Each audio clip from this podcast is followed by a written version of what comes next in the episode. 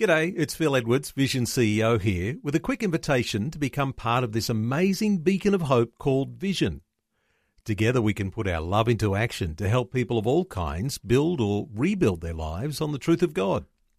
Please consider the part you can play during our upcoming Visionathon appeal, remembering that it's your support that makes Vision possible, including this podcast. Life, culture, and current events from a biblical perspective. 2020 on Vision. Everybody has questions about the Bible. Sometimes they're easy questions, but we don't mind taking hard questions sometimes too. You know, 66 books in the Bible, 40 different authors, a time span over 1500 years, there have to be issues around meanings, interpretations, cultures, or the science of translation, even into our modern languages. Well, sometimes we're reluctant to ask questions about the Bible and how we might glean answers that relate to the challenges that we face here in the 21st century. Sometimes superficial answers are not quite enough, and we want well thought out responses to puzzling and even controversial Bible questions. Our special guest today has written a book called The 50 Most Important Bible Questions, and it's just been released around the world. Dr. Michael Rydelnik is Professor of Jewish Studies and Bible at the Moody Bible Institute in the United States. He regularly answers questions, be they simple questions or hard questions about the Bible, on more than 200 radio stations across America. So it is our privilege today to be able to welcome Michael Rydelnik to 2020. Michael, welcome along. Well, thank you so much for having me. I really appreciate it. It's uh, it's the first time I've ever been talking with anyone down under, so I I love it. I'm so grateful. Well, you're talking to us in the morning here, and thank you yeah. for uh, taking a call uh, into your later evening. So, uh, Michael, you've been the host of a open line radio program for the past ten years. What sort of questions are you fielding from Americans? Are they asking easy questions or hard questions? What sort of things do you typically talk about? Well, they ask all kinds of questions. I, I find that uh, people uh, will ask questions that are really obscure, that are they, they're puzzled by.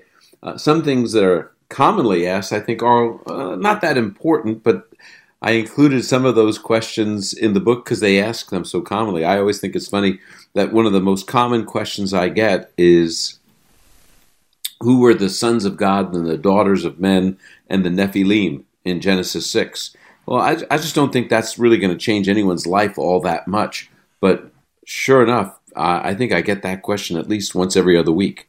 So uh, some questions like that, and then there's some really uh, serious questions. I've had people call up and uh, as they were thinking about having uh, an abortion and wanting to know what does the Bible have to say about that. And uh, I've had people call up and ask about what does the Bible say about suicide? Because they were actually contemplating suicide. And so sometimes you're in a crisis mode when you answer. I've had people call up and they want to argue about end of days, uh, you know, different scenarios, and they don't like the one that I've taught on the radio, so they argue about that. So it, it goes from uh, really kind of like serious issues, and then next thing you know, someone will call up and they they want to know about uh, you know pre-trib, post-trib, uh, rapture things that, uh, and then they want to argue. So you just never know. Okay, and sometimes the questions, as you say, are very hard questions. Sometimes they're important questions. No doubt, mm-hmm. sometimes they'd fit into the trivia category. Uh, right. Is this is this where you find uh, that there are a lot of people interested? Because sometimes uh, we're more interested in the trivia uh, than we are in the hard questions. Do you differentiate no, between you know, the two? We don't get a lot of trivia questions, believe it or not. Uh, when the program started about ten years ago, I, uh, I I pretty much made it clear, you know, no trivia. What we're talking about are questions about the Bible. If you need to understand what the Bible says and how to apply it, uh, questions about God. If you want to tr- try and understand what God is like better, if you want to know how to know Him better, or questions about the spiritual life, how to walk with the Lord. Those are the questions we want to talk about And I said, uh, you know, I when I, I, used to joke around early on when I was trying to set the tone for the program, uh, I would joke and say I could always beat my kids in Bible trivia, but that's not what you're calling me for. You want to know what the Bible means, and so we don't get a lot of Bible trivia actually, which is kind of interesting. People really do ask with very serious and and uh, uh, significant questions about interpreting the scriptures. Are the questions getting harder, Michael? Because when you've got times that are good, uh, things are going well, Economies thriving, people are in, living in harmony, uh, that perhaps is bringing us back to, you know, maybe there's more trivial questions about the Bible, but as times get harder, as uh, people groups are divided, as there are political conflicts, there are even changes in global uh, geopolitics, uh, all of these big things that are going on, is that changing the way people are asking questions? Yeah, I think so. I, there's two areas where I think I see changes. One is people are really struggling with the question of why does, how can a good God allow bad things to happen?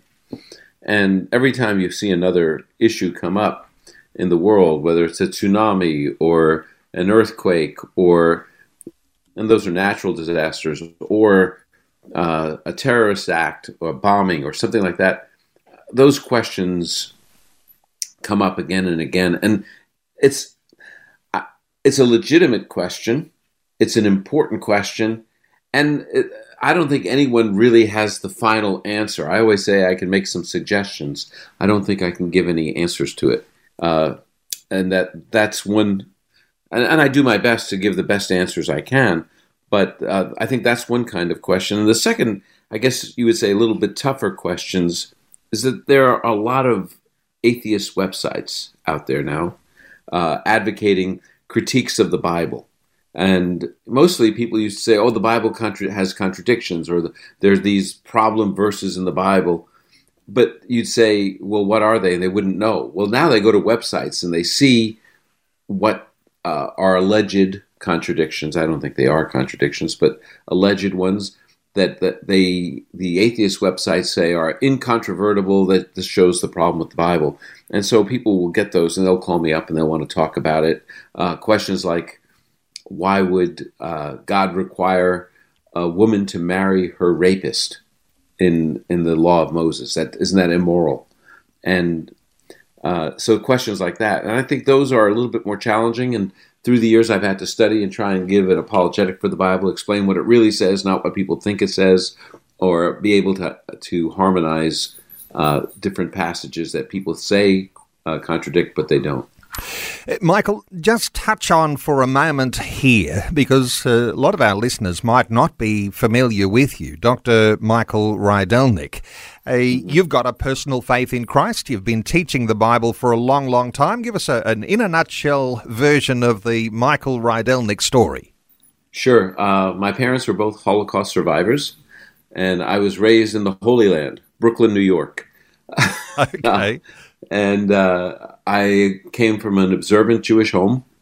And when I was a freshman in high school, I was challenged uh, to consider whether or not Yeshua or Jesus was the Messiah. And it was through the, uh, I would say, testimony, but also extensive arguments with a, a, an older Jewish woman who had given her life to sharing the good news with Jewish people.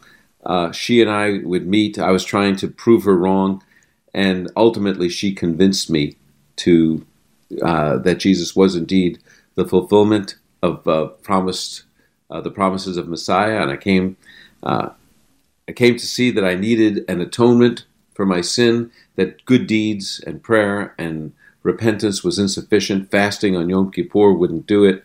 Uh, I needed a sacrificial atonement for my sins and that Jesus died for me and rose again. And uh, based on Isaiah 53, I was able to uh, put my trust in Jesus as the Messiah. Uh, and so that was when I was in high school. And uh, I can't say that my father received that real well, but nevertheless, uh, I, I, I was had this great privilege of going to a school that I love because I teach there now. But Moody Bible Institute, the only school in the United States uh, and in North America that has an accredited degree in Jewish studies, and that's where I went to study, and also had a uh, a degree.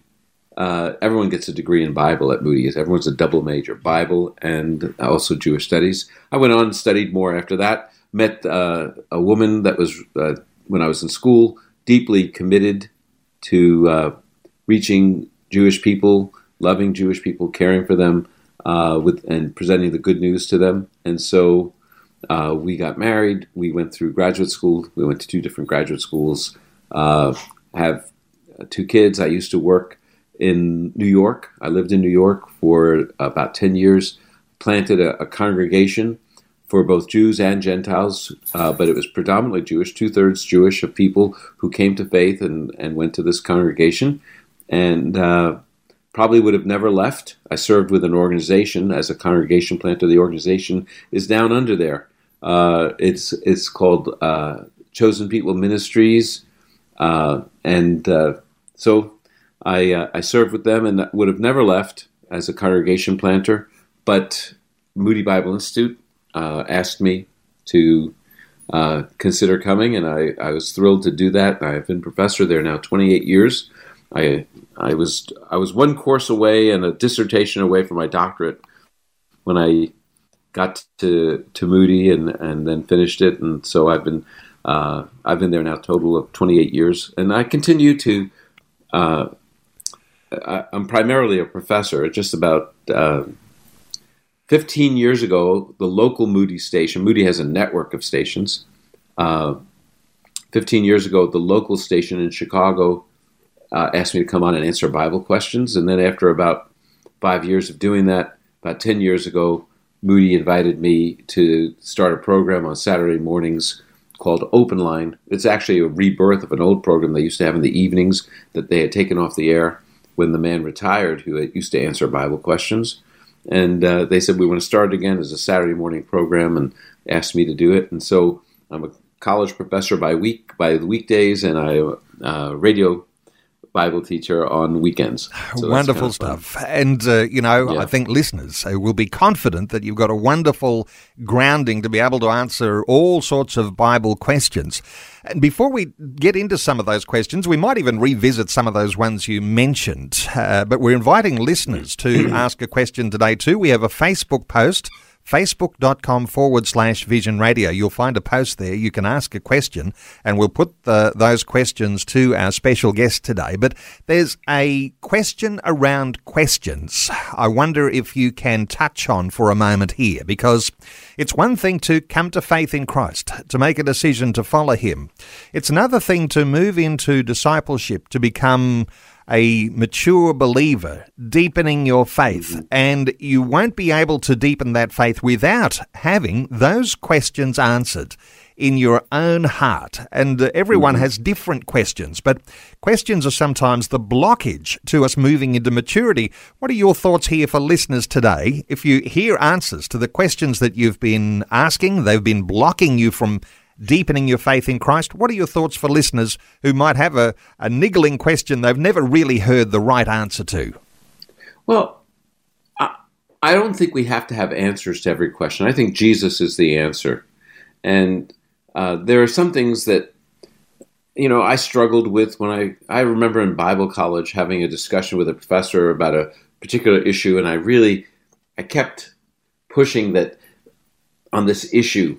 Uh, uh, and it had, to do with can I be secure?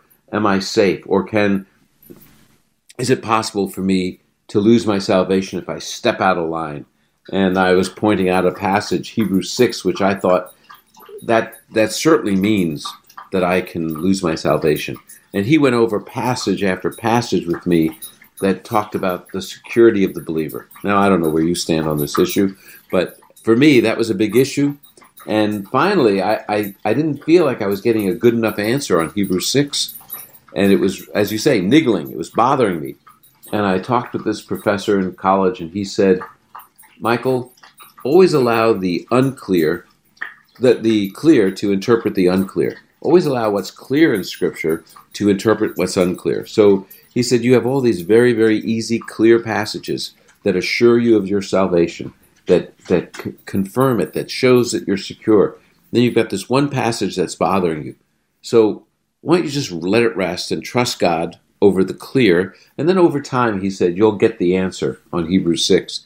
And sure enough, I remember a few years later thinking, I really understand Hebrews 6 now. I can explain it now. Uh, it may not be the perfect explanation, but it satisfied me. And as such, uh, it finally was okay. And so that's what I would say to anyone. I don't know what the issue is that you're li- thinking about that bothers you, that that makes a struggle for you.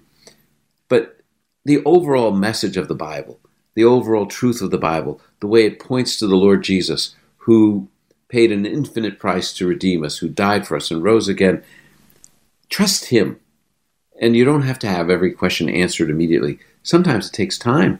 Uh, and so uh, I would say, sure, you know, buy 50 most important Bible questions. That may answer some of your questions. Or, uh, you know, people listen in sometimes on open line uh, from Australia and from Europe and from all sorts of places and actually send in questions. And so perhaps that could help you as you listen to other people's questions answered. You can listen online. Or uh, you can just go talk to someone who knows the word. I'm sure there are people who are fine Bible teachers in Australia and go and get some help and see if you can get those questions answered. But nothing's going to be perfect. Ultimately, sooner or later, you're going to have to say, I trust God, and He'll make this clear over time. This is 2020 with Neil Johnson, helping you make sense of life, culture, and current events from a biblical perspective. 2020 on Vision. Our talkback line open 1800 316 316. We'll take some calls when we can. There is a way you can ask a question on our Facebook post today, facebook.com forward slash vision radio. And you'll be able to see a post there. And our special guest, Dr. Michael Rydelnik, his new book is called 50 Most Important Bible Questions. Michael, let's touch on some questions. Uh, one listener who's uh, David, he says, uh, the Bible, it contains the Word of God, is what we are taught at church I go to. Uh, makes sense when you read some of the parts of the Bible. I think uh, what he's saying is uh, that the church teaches that the Bible contains God's Word rather than is God's Word. And if it just contains God's Word, then that explains the errors and contradictions. Uh, what are your thoughts for David and his question? Well, I think that there are better explanations that to show that these aren't errors, that these aren't necessarily contradictions.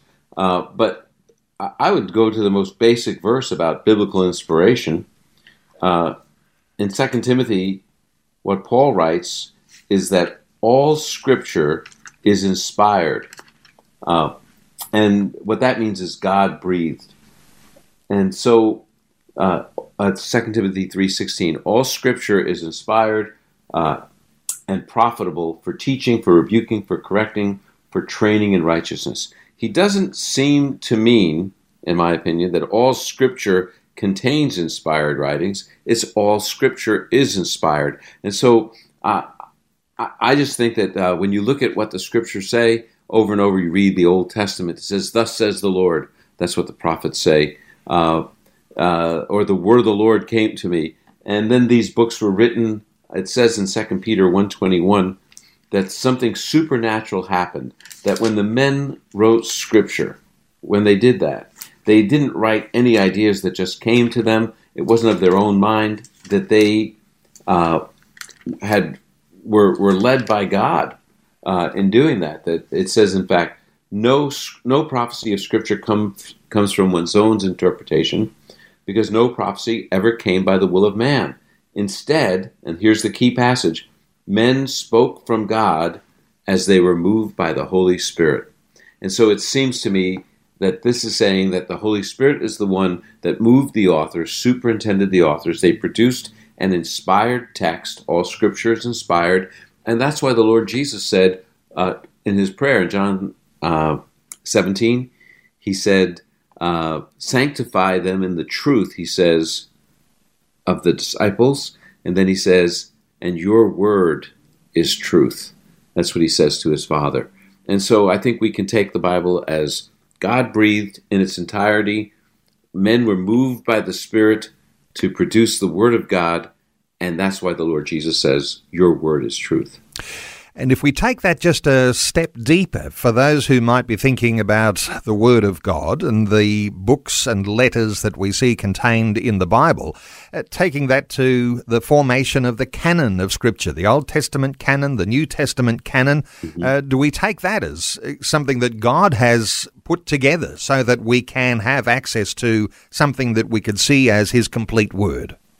Yeah, that, that's a really, you know, people always ask me, what is the the test of inspiration uh, of test of canon- canonicity, and it's it's inspiration. And when the prophets wrote their books, when Moses wrote the Torah, the law of Moses, when Paul wrote his epistles, whatever it was, it was immediately received by the people of God as the word of God.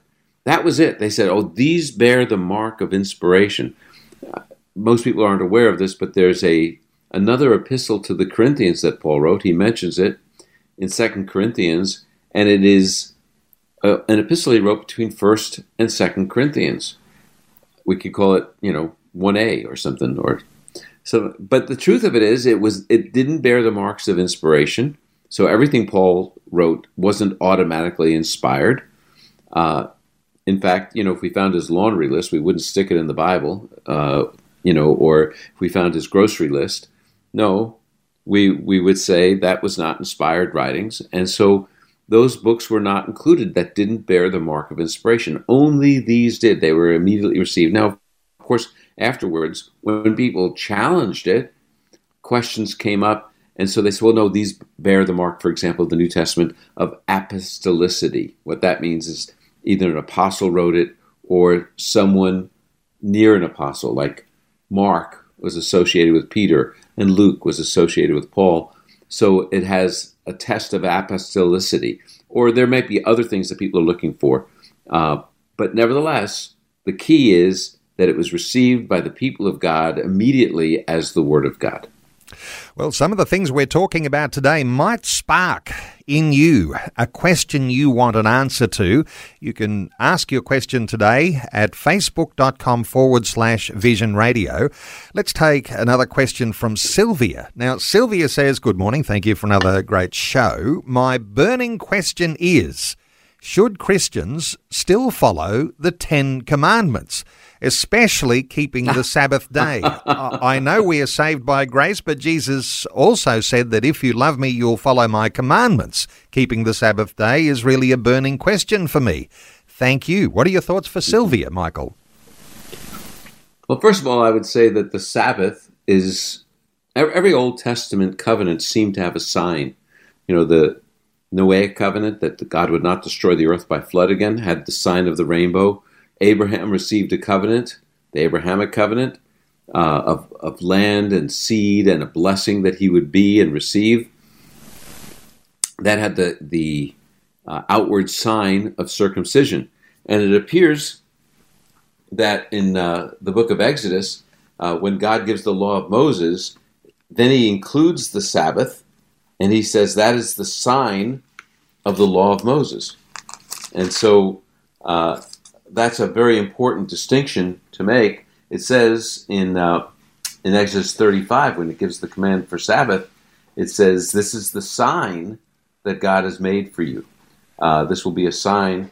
And so it seems to me that we need to recognize the Sabbath command as part of the Ten Commandments, but it's it's an outward sign of the Mosaic Law. Now, of course, we come to the New Testament, and the New Testament it doesn't throw out the law of Moses. All scripture is inspired. There's no doubt about that. But the Constitution that we live under is called not the law of Moses, but the law of Christ.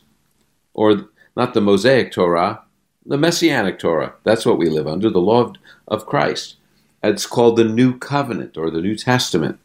And what's interesting is nine of the Ten Commandments are repeated in the New Covenant. Only one isn't and that's the Sabbath command. Now, there's a principle in the New Covenant, in the in the epistles, that says that one man honors one day above another. Romans 14. Another man views them all alike. Let each man be convinced in his own mind. What that says is that we have great freedom to determine what day we'll worship and what day we'll take for day of rest. Now, I think there's still a principle from the Sabbath command, even though it, because we're under the Mosaic, not we're not under the Mosaic Torah, we're under the Messianic. So the sign of the Sabbath has sort of been has sort of faded away. But we still can get the principle that we should take one day for rest, physical rest, and spiritual renewal. We absolutely need that. Romans 14 is saying we can choose which day. You could do it on Saturday. You could do it on Sunday. You could do it on Friday. Doesn't matter. There's a great deal of freedom on what day we can take that day of rest. So that's that's what I would say. The sign uh, was not repeated because we're not under the Mosaic Torah as our daily life, uh, our daily constitution. Wonderful references and connecting the old covenant with the new covenant. Uh, I often uh, will say something very simplistic, Michael, like if it was good enough for the disciples, it's good enough for me. Uh, so, I mean, sometimes that doesn't have a, you know, a, a very academic ring to it, but uh, oftentimes mm-hmm. that uh, does hit the mark. Hey, we're about to go to news, and we'll continue mm-hmm. our conversation after Vision National News. Uh, Michael, some questions coming through on our sure. Facebook post. Anne says, What's the difference between God's will or predestination and our own free will? Uh, what's uh, your response for a question like that? Well, I find that, that people will go to either extreme. Uh, they will either emphasize human responsibility, that's another word for free will. Uh, sometimes they will emphasize uh, divine sovereignty, they will emphasize predestination. And I believe the Bible teaches both.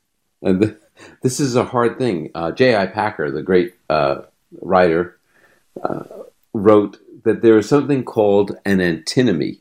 Antinomies are apparent contradictions. They're not.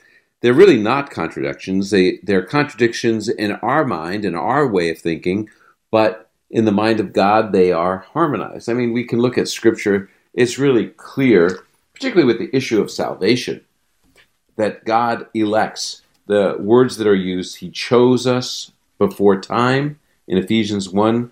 He predestined us, it says uh, in Romans 8 29. Uh, it says over and over that God is the one who is sovereign in salvation. And then uh, it also has this emphasis on human responsibility. It says in Scripture in the Old Testament in the law of Moses, the commandment I have commanded you, is not too difficult. It's out, not out of reach. Uh, you can do it. Uh, and that's in Deuteronomy 30.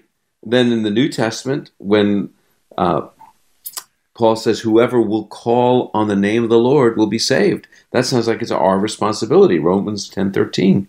Uh, and then uh, when, when the, the Philippian jailer asked the Apostle Paul, What must I do to be saved? in Acts 16. But Paul didn't say, you know, determine if you're elect, see if you're one of the chosen ones. His answer was, believe. And so, how do I resolve it? They're both true. I don't understand how they both can be true, how God can be sovereign and I can be responsible. But the most amazing thing to me in Scripture is both are taught in the same verse. That's what's so amazing. It says in Luke 22 22 that uh, the Son of Man is going as it has been determined. That's divine sovereignty. But woe to that man by whom he is betrayed. That's human responsibility. In Acts 4:27, it says that they were gathered together in this city against your holy servant Jesus, Herod and Pontius Pilate, and the Jewish leaders and the Jewish crowd and the people of the Gentiles, the uh, the soldiers, they were all uh, uh, acting in a conspiracy against Jesus. That's human responsibility. But then the next verse says, to do whatever your hand and your purpose predestined to occur. So I just accept this. Uh, I don't try to explain it. Uh, you know, scientists have the same issue. Uh, I, I, you can even see this on popular TV shows on The Big Bang. I heard it talked about once that uh, scientists recognize that light is a wave and it's also a particle. And yet it can't really be both at the same time. And yet they say, well, it is. We just have to accept it. And so, in the same way, we have to accept this mystery. We have to trust God's will. Uh, I, I don't, don't try and reconcile them beyond this that I believe both are true. I trust God's sovereignty and I understand my own human responsibility. I think of uh, something that Spurgeon once said uh, when he was asked how he reconciled God's sovereign election and human responsibility to believe. He said, I wouldn't try. I never reconcile friends. And so that's probably where I stand. I'm just not going to try and reconcile those friends. They're both true. Okay, wonderful response. And I hope that's helpful to you, Anne. Thank you for a wonderful question. We are taking questions today. The talkback line is open, but there is a fault with our telecommunications company. There are technicians, I'm told, working on that. So if you have a question today, facebook.com forward slash vision radio to be able to pose a question as we're talking about 50 of those uh, most important Bible questions today. Let's take another question. Tristram has uh, left a note on Facebook says, I personally see many of the stories in the Bible as metaphors rather than factual.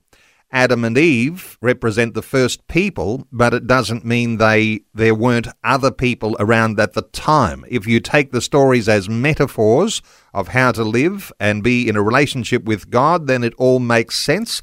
Uh, that's quite controversial. Uh, your thoughts here, Michael, for Tristram? Hmm. Well, let's take it out of the realm of Adam and Eve. I think there was a historical Adam and a historical Eve, and they are described in the book of Genesis. But just let's start beginning by looking at how narrative or stories in the Bible were intended to be read. They're never presented as myth or metaphor. They're always presented as this is what really happened.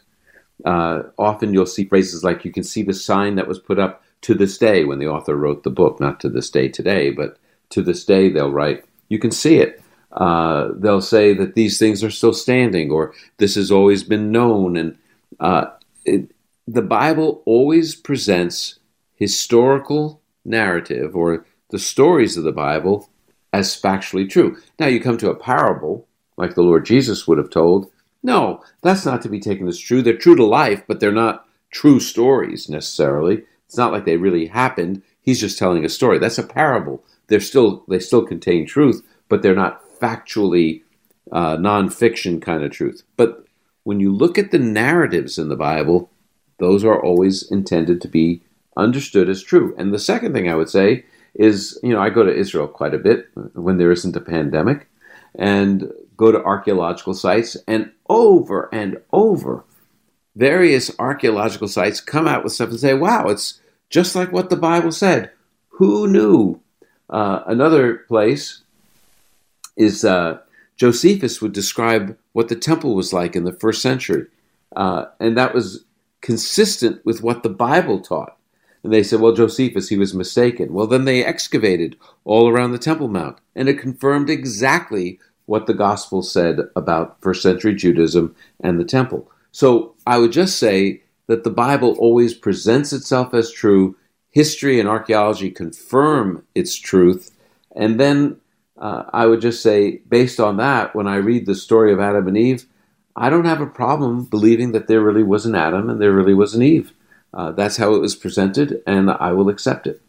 Wonderful stuff. You can respond facebook.com forward slash vision radio. You'll find an opportunity there on a post to ask a question as Anish has done. And Anish says, it's a question about grace. How do we mm-hmm. define God's grace in this generation? Some tell that grace covers sin, some say grace needs righteousness to work, and some say Christ has completed the work and we can live however we need as Jesus has paid for our sins. How do we explain this to this generation? Well, grace is God's kindness I think that too often I think we make grace too theological. The word refers to, when we talk of God's grace, his kindness to us. And he shows us grace. He shows us kindness and forgives our sin, but not because uh, we deserve it. Uh, uh Ephesians 2 8 and 9, the very most famous passage about grace. For by God's grace or God's kindness, we're saved. It's not of works. None of us can boast, that verse says. Uh, but it's by grace through faith, through trusting what Jesus did for us. He died for us and rose again. So we didn't accomplish it, God accomplishes it. All we do is trust. I think that's true, but I think that there's a, an issue. Uh, the more we sin, the, the, the more we sinned, the more grace we received when we came to faith. When we trusted Jesus, we received a lot of grace. And then Paul raises the question in Romans chapter 6. Uh, he says, What should we say then? Should we continue in sin so that grace may multiply? He's saying, Should I keep sinning more and more so I get more and more grace?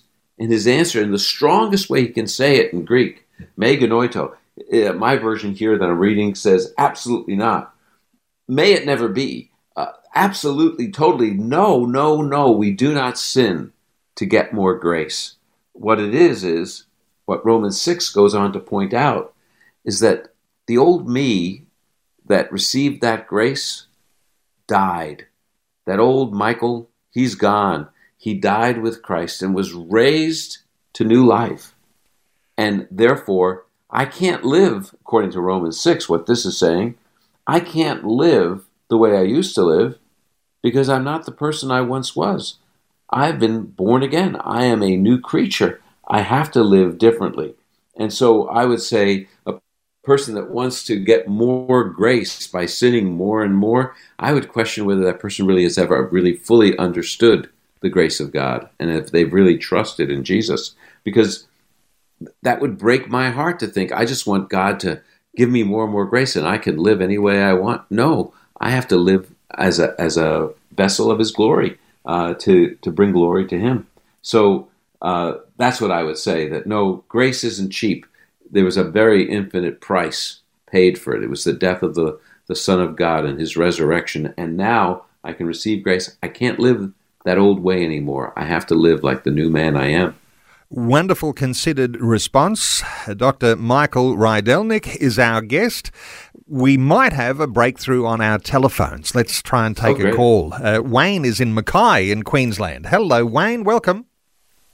Hey, how are you, mate? Good. Hey, um, to um, a, a, question that I like reading in the Bible there about to blaspheme the Holy Ghost. What's a really good explanation on that? Because I know that when we do sin. And he said, if you say you don't sin, you're calling him a liar. He knows we're not going to be perfect till we go home.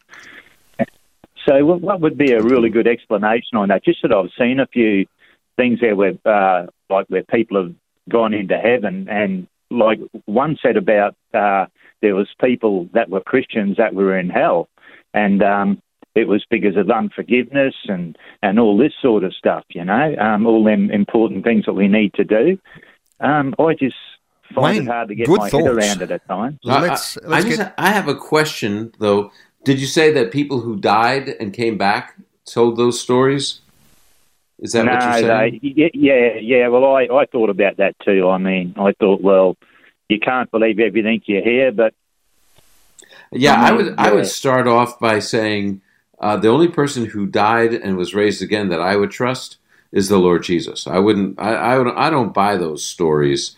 Uh, a lot of them have actually been proven to be fabricated. So uh, just you know, let's stick to the Word of God and not to what people say. But I think it's a great question. What is this blasphemy of the Holy Spirit? It's mentioned in Matthew 12, uh, and the context, always driven by context. We have to read the context. This is when they accused the Lord Jesus of driving out demons by Satan. He was doing it by the power of the Holy Spirit. And they were saying that what the Lord Jesus did, the incarnate Son of God in the flesh, right there, the God man was with them and the Messiah. And they were saying he did his deeds by Satan and not by the Holy Spirit. This was the time when it appears the people who said this, the leadership of Israel, they were making a full and final decision to reject Jesus. That's what, what that was. They were saying that the incarnate Son of God is doing his work by the, the enemy. And so they had rejected him. And as a result, they had blasphemed or spoken ill, uh, spoken badly of the Holy Spirit. And that won't be forgiven. And so it is what that's referring to is the final full rejection of Jesus. Now, here's the problem I have.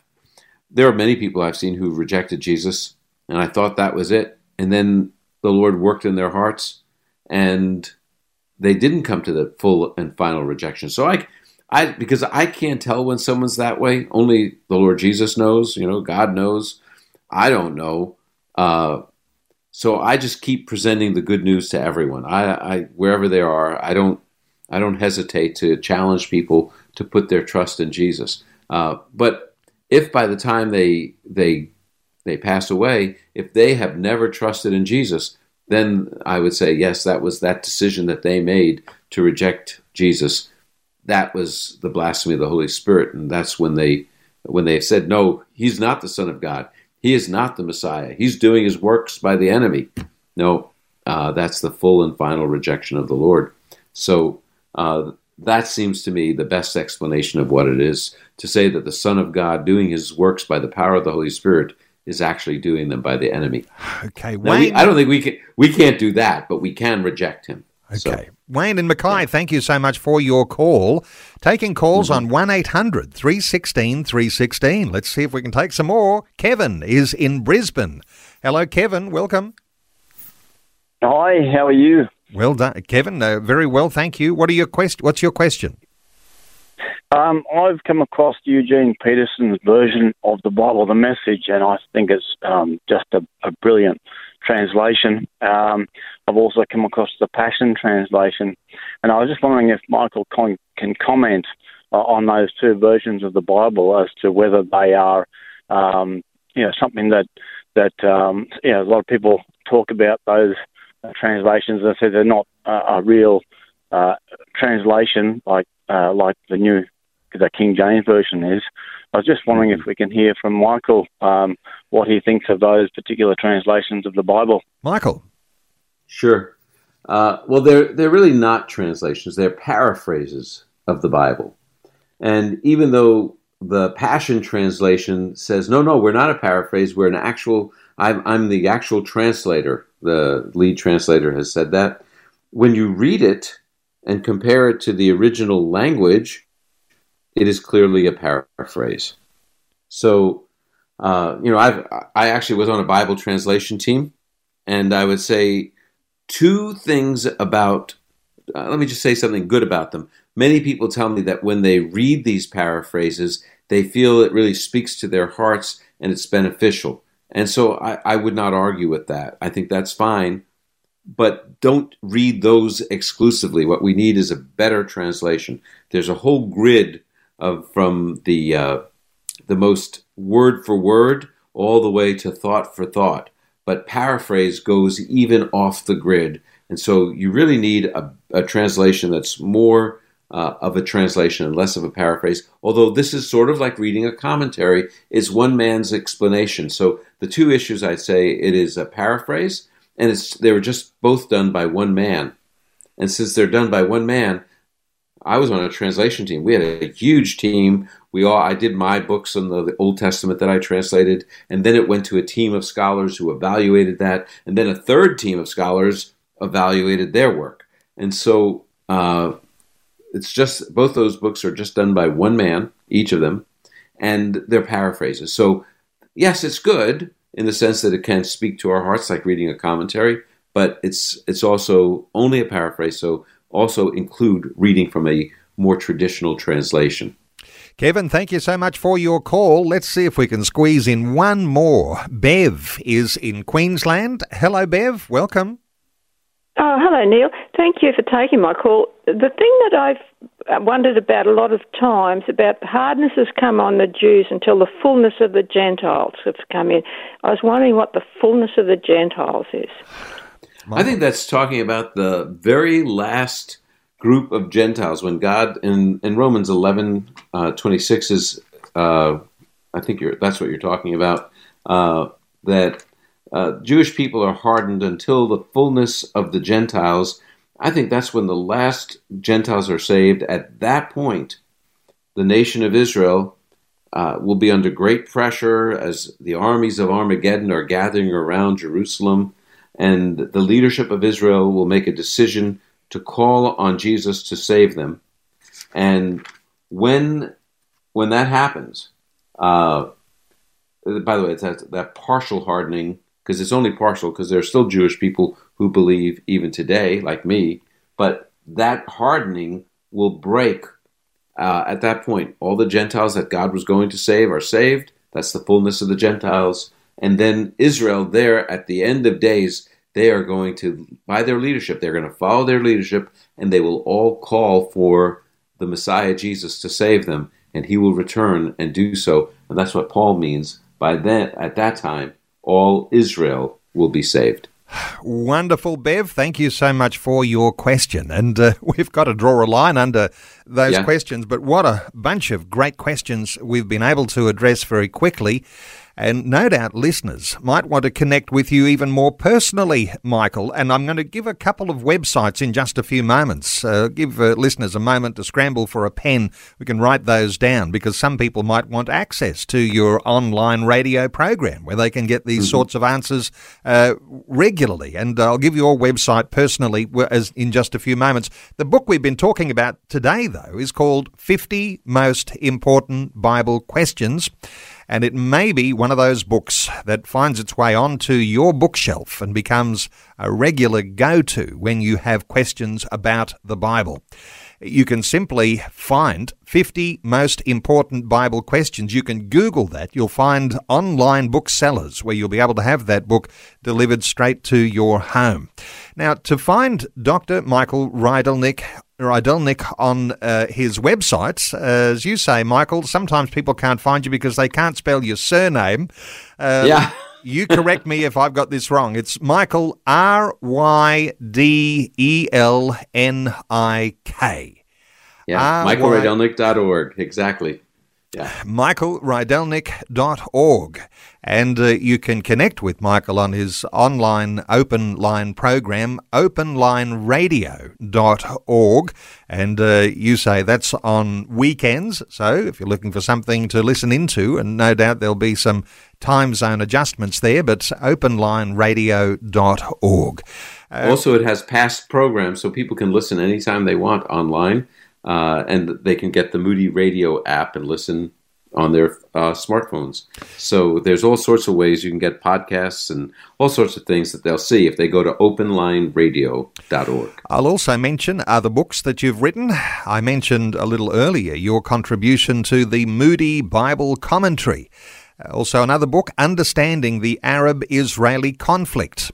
And The Messianic Hope. Is the Hebrew Bible really messianic? Uh, and there might be other books too that uh, listeners can get a hold of. Uh, simply Google uh, those titles, or as I say, michaelrydelnik.org. Michael, wonderful getting your insights. Thanks so much for staying up a little later and uh, offering these insights for listeners today here in Australia on 2020. Thank you so much for having me. It was such a privilege. Thanks for taking time to listen to this audio on demand from Vision Christian Media. To find out more about us, go to vision.org.au.